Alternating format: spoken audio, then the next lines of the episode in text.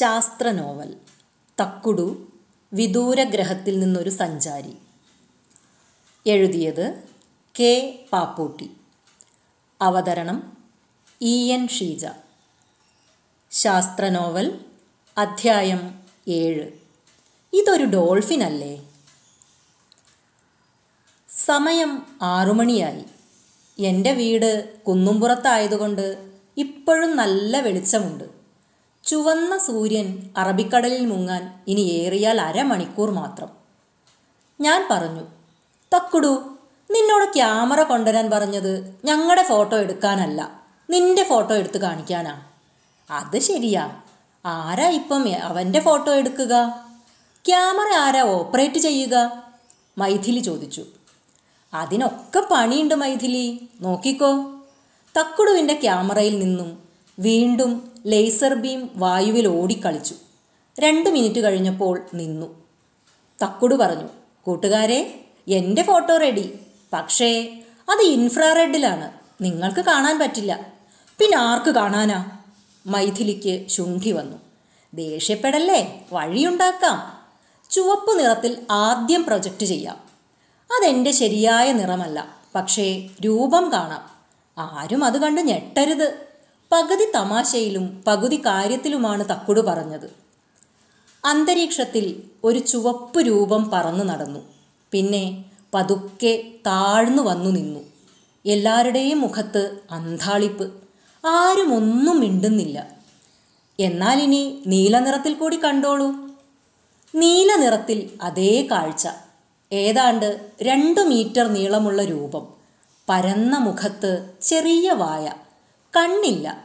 ചെവികളുടെ സ്ഥാനത്ത് cone ice cream പോലത്തെ ഓരോ കൊമ്പ്. അതിനറ്റത്ത് ഓരോ വലിയ ഉരുണ്ട ഗോട്ടികൾ. മെലിഞ്ഞു നീണ്ട ദേഹത്തിന് ഇരുവശത്തും നീണ്ട രണ്ട് കൈ. നല്ല വീതിയുള്ള കൈപ്പത്തിയും വിരലുകളും. കൈകൾ വിടർത്തുമ്പോൾ വലിയ രണ്ട് തോൽ ചിറകുകൾ വിടർന്നു വരും. വവ്വാലിന്റെ ചിറകുപോലെ. അത് കൈയും ശരീരവുമായി ചേർത്തിരിക്കുന്നു.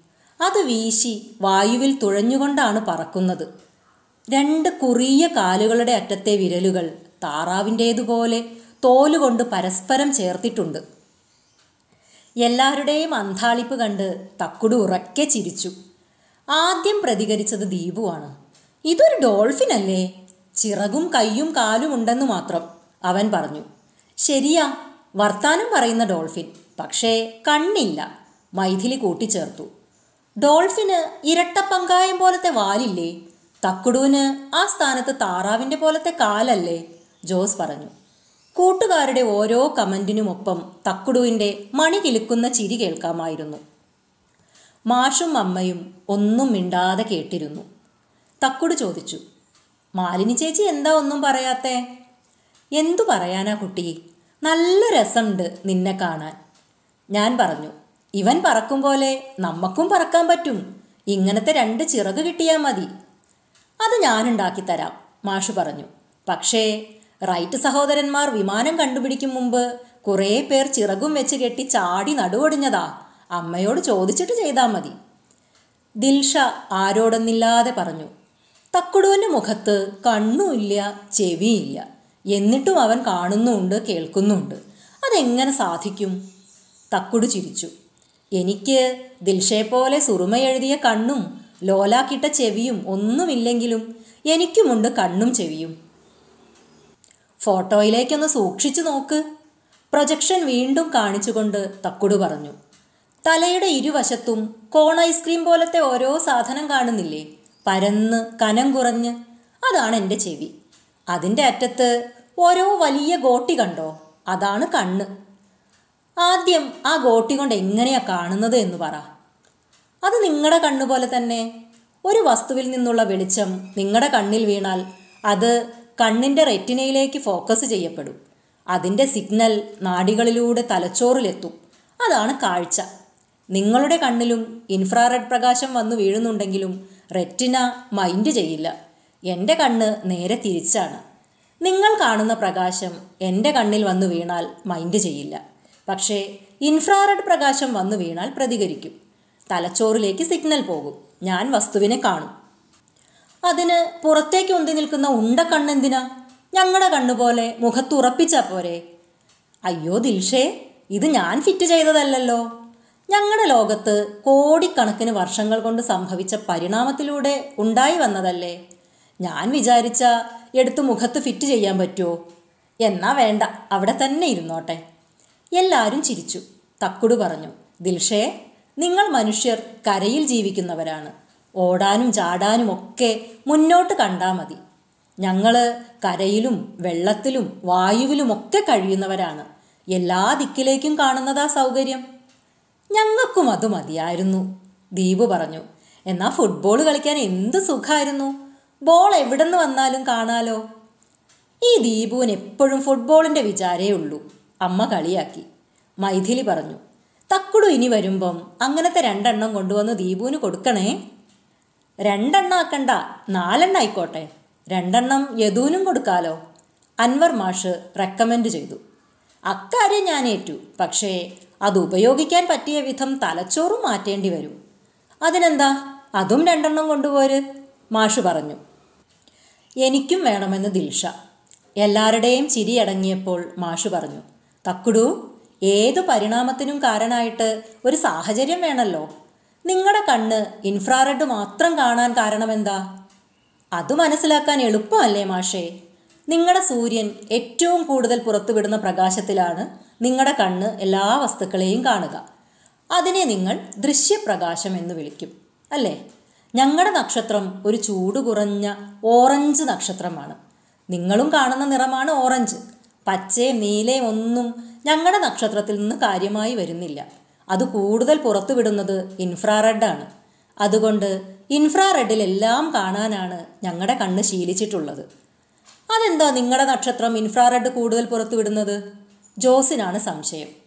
സൂര്യന്റെ പുറത്തെ ചൂട് അയ്യായിരത്തി എണ്ണൂറ് ഡിഗ്രിക്കടുത്താണ് അതുകൊണ്ട് നാനൂറ് നാനോമീറ്റർ മുതൽ എഴുന്നൂറ് നാനോമീറ്റർ വരെ തരംഗദൈർഘ്യമുള്ള ദൃശ്യപ്രകാശമാണ് അത് കൂടുതൽ പുറത്തുവിടുക. ഞങ്ങളുടെ പാവ നക്ഷത്രത്തിന് നാലായിരത്തി മുന്നൂറ് ഡിഗ്രി ചൂടേ ഉള്ളൂ അത് കൂടുതലും പുറത്തുവിടുക അറുന്നൂറ്റൻപത് നാനോമീറ്റർ മുതൽ ആയിരത്തി നാനൂറ് നാനോമീറ്റർ വരെയുള്ള ഇൻഫ്രാറെഡാണ്. ഓ എനിക്കെല്ലാം മനസ്സിലായി. ജോസിന്റെ തമാശ എല്ലാവർക്കും രസിച്ചു.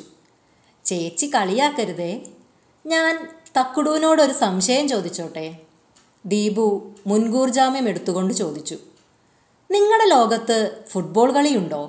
ഈ ഉണ്ടക്കണ്ണ് അതിനു പറ്റിയതാ. ഇല്ല ദീപു ഫുട്ബോളുമില്ല വോളിബോളുമില്ല ബാസ്ക്കറ്റ്ബോളുമില്ല കാരണം ഞങ്ങൾ പറന്നു നടക്കുന്ന ജീവികളല്ലേ. ഇവിടെ വന്നിട്ടാ ഞാൻ ആ കളികളൊക്കെ കാണുന്നത്.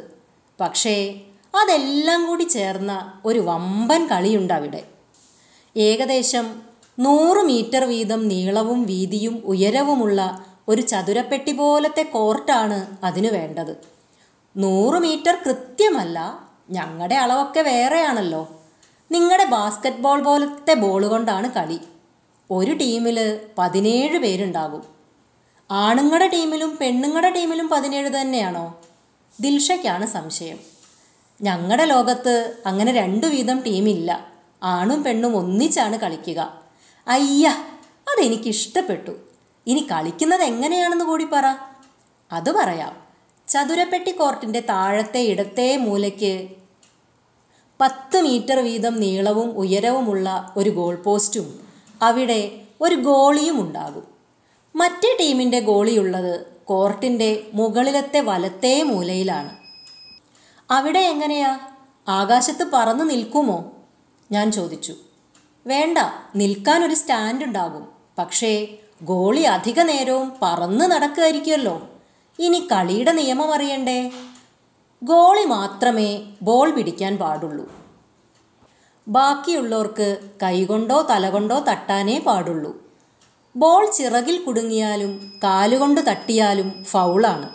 ബാക്കി ഫൗൾ നിയമങ്ങളൊക്കെ നിങ്ങളുടെ ഫുട്ബോളിന്റേതുപോലെ തന്നെ. ഞാൻ ചോദിച്ചു അപ്പം നിങ്ങളുടെ ഉണ്ടക്കണ്ണ് എന്ത് ചെയ്യും? അത് ബോൾ കൊണ്ടാ പൊട്ടിപ്പോവൂലേ? അതിന് കേടുപറ്റാതിരിക്കാൻ സുതാര്യമായ ഹെൽമറ്റ് ഇടും. ഷോ ദിൽഷയുടെ നിരാശ മുഴുവൻ ആ ശബ്ദത്തിലുണ്ടായിരുന്നു.